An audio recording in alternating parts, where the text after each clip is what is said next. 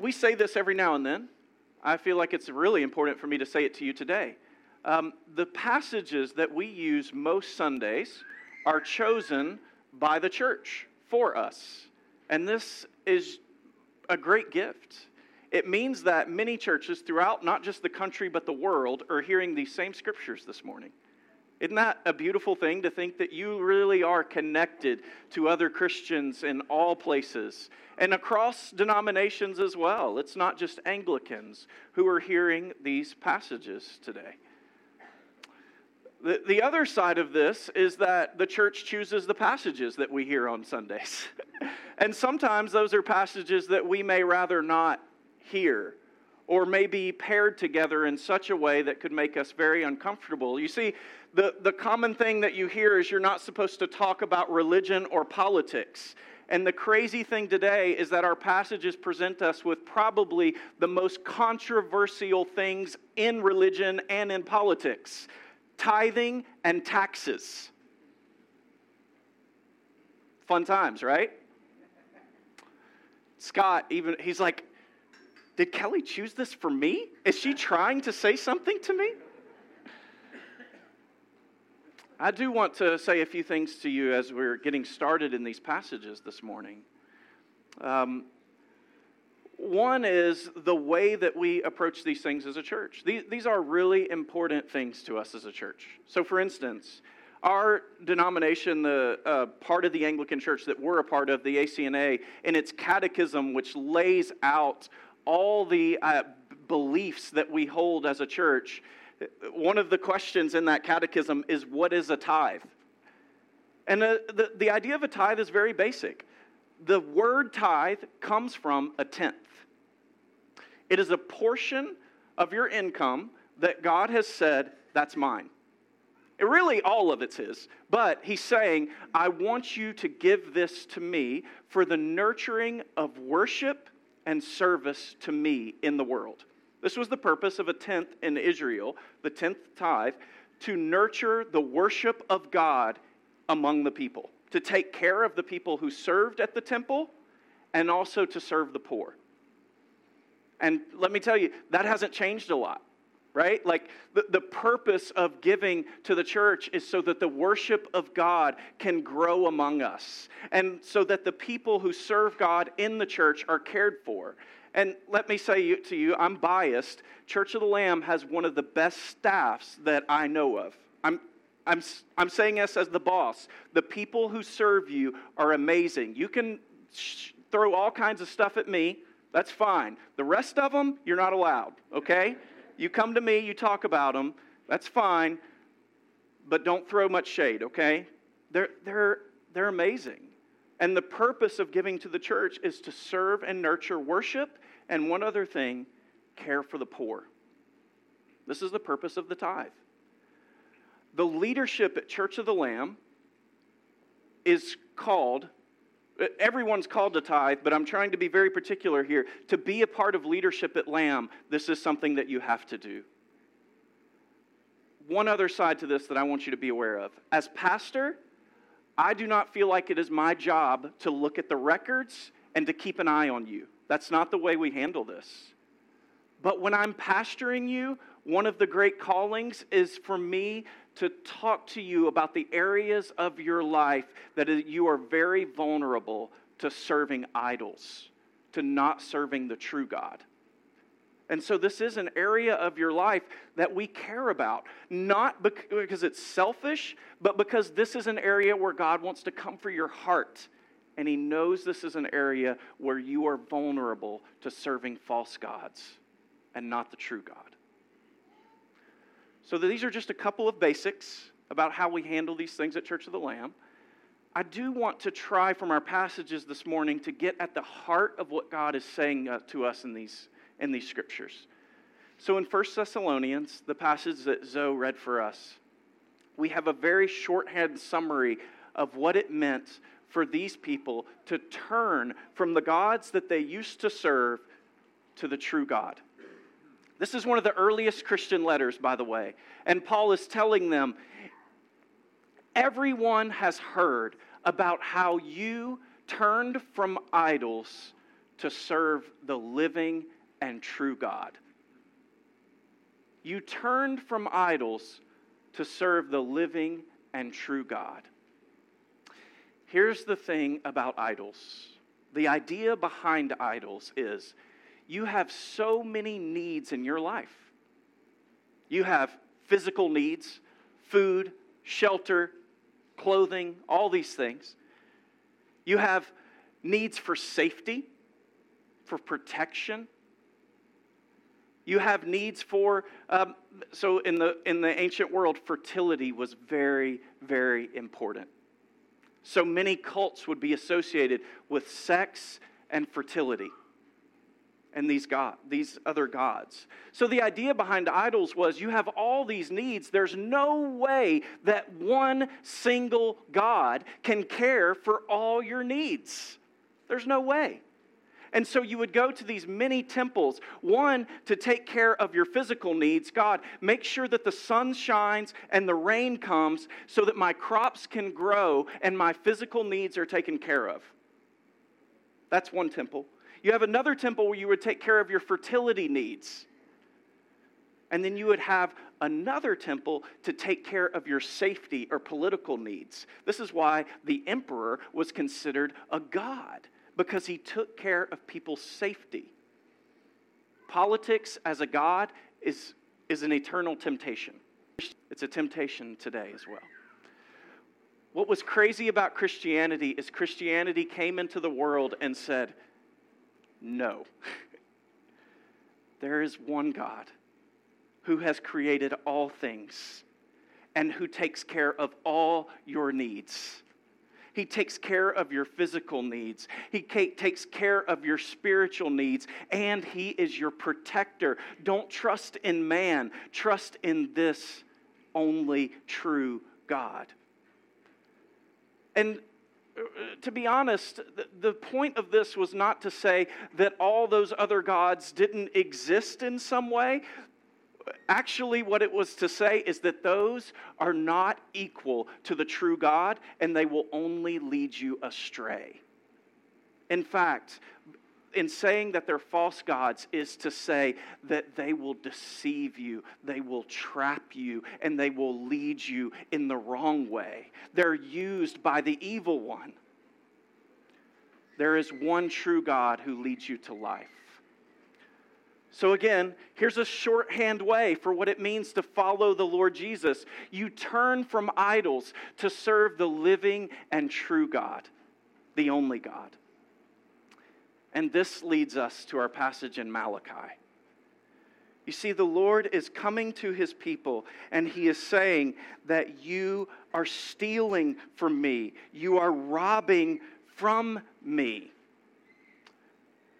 We know that the Lord Jesus said that where your treasure is, where, what else will be there?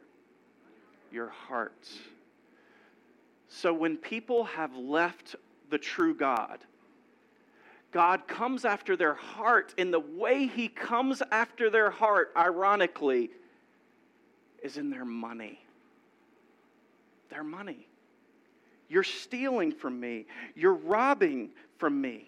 And listen, God is going to say it's not just people with a lot of money who struggle with this issue. It can be people with a lot of money or people with very little money who put their heart in that place of trusting in, the, in their wealth or their lack thereof. So the Lord is telling his people that they are called to return to him, and they say, How shall we return? And God says, Will man rob God? Yet you are robbing me. And the people say, How have we robbed you? How is it that it's possible for us to rob God? He's invisible. We can't see him. How is it possible that we can actually take what is his? Now, this is going to seem a little bit sarcastic, but I don't mean it this way. Okay? Believe me, I really don't. The Lord says in Psalm 24 1, the earth is the Lord's and all that is thereof. Everything, right? This is said in Exodus as well. God has entrusted human beings as stewards of everything that we have. What we have belongs to God. It's not really ours. We're stewards of it. Now, what is, does it mean to rob? We, we all know this, right? It is to take what belongs to someone else and to keep it, or it can be that we borrow what belongs to someone else, but we never give it back. Every time we keep from God what He has told us to give to Him, we are robbing God. Every time that you keep back from God what He has told you to give to Him, you are robbing Him. This is a strong word that the Lord gives, isn't it? The Lord has insisted, He has commanded, give me a tenth of all that is yours so that the worship of me might be built up throughout the land, so that the poor might be cared for. And the people have decided to withhold at least a portion of what God has commanded that they give him. The Lord says, You're robbing me, but you say, How have we robbed you? In your tithes and contributions, you are cursed with a curse, for you are robbing me, the whole nation of you. Now, this language of being cursed is the sense that God's presence is not providing a blessing to the people. It's no longer blessing them. And I want to say to all of you if you are not living in obedience to God in this area of your life, there will be a lack of blessing over your life. Listen, this is not health and wealth. I'm not talking material wealth only there will be areas of your life in which a lack of blessing could manifest itself because you withhold from God. I can't tell you what those areas of your life will be. It's not to say that your life will all of a sudden become perfect, but here is what I know beyond a shadow of a doubt. I have never met a person who said, I regretted the day I started tithing. I regretted the day that I started giving to God you know what? When I started giving to God, my life got worse from that point forward. Life may have gotten harder in some ways, but it also got better in many other ways. There will be ways in which God withholds his blessing if you refuse to obey him in this area of your life. So God says, Bring the full tithe into the storehouse, that there may be food in my house, and thereby put me to the test, says the Lord of hosts, if I will not open the windows of heaven for you and pour down for you a blessing until there is no more need. Do you remember I said that it's not just wealthy people who struggle with this, it's everyone. This seems to be a time in the nation of Israel when there is scarcity everywhere. They're struggling with will there be enough? Are, are our crops going to grow? And so, in response, they are beginning to withhold at least a portion of the tithe. And God is saying the way to respond to scarcity is not to stop giving, it's to keep giving and to trust me. To trust me. Give until there is no more need. I will rebuke the devourer for you, so that it will not destroy the fruits of your soil, and your vine in the field shall not fail to bear, says the Lord of hosts. Listen, so many of us, one of the ways that we turn to idols in our life is we begin to trust experts more than we trust God. Let me tell you what I mean there. We can go to our financial advisors. We have financial advisors here. I'm not criticizing. There are some financial advisors who will tell you not to give. Don't give sacrificially. Don't give too much. Be careful. Make sure you store up enough for yourself. What this is telling us is that God has the levers on economic well being more than your financial advisor does. God knows how to provide for you better than your advisors do. I'm not saying that going to experts is a bad thing. That's good. But you better make sure that you're taking counsel with God more than your other experts. God knows how to take care of you. He wants to take care of you more than you can take care of yourself. Are you trusting Him in that way? And God says, Then all nations will call you blessed, for you will be a land of delight, says the Lord of hosts. A land of delight. Again, I've never known people to complain after they started tithing. In fact, their life became more joyful and more full. And if you're in the place where you're struggling with this, uh, so a few months ago, while I was away on sabbatical, um, Ben Sharp, our, our, the, who filled in, preached on tithing, and it was soft. If you were here, it was just easy, wasn't it?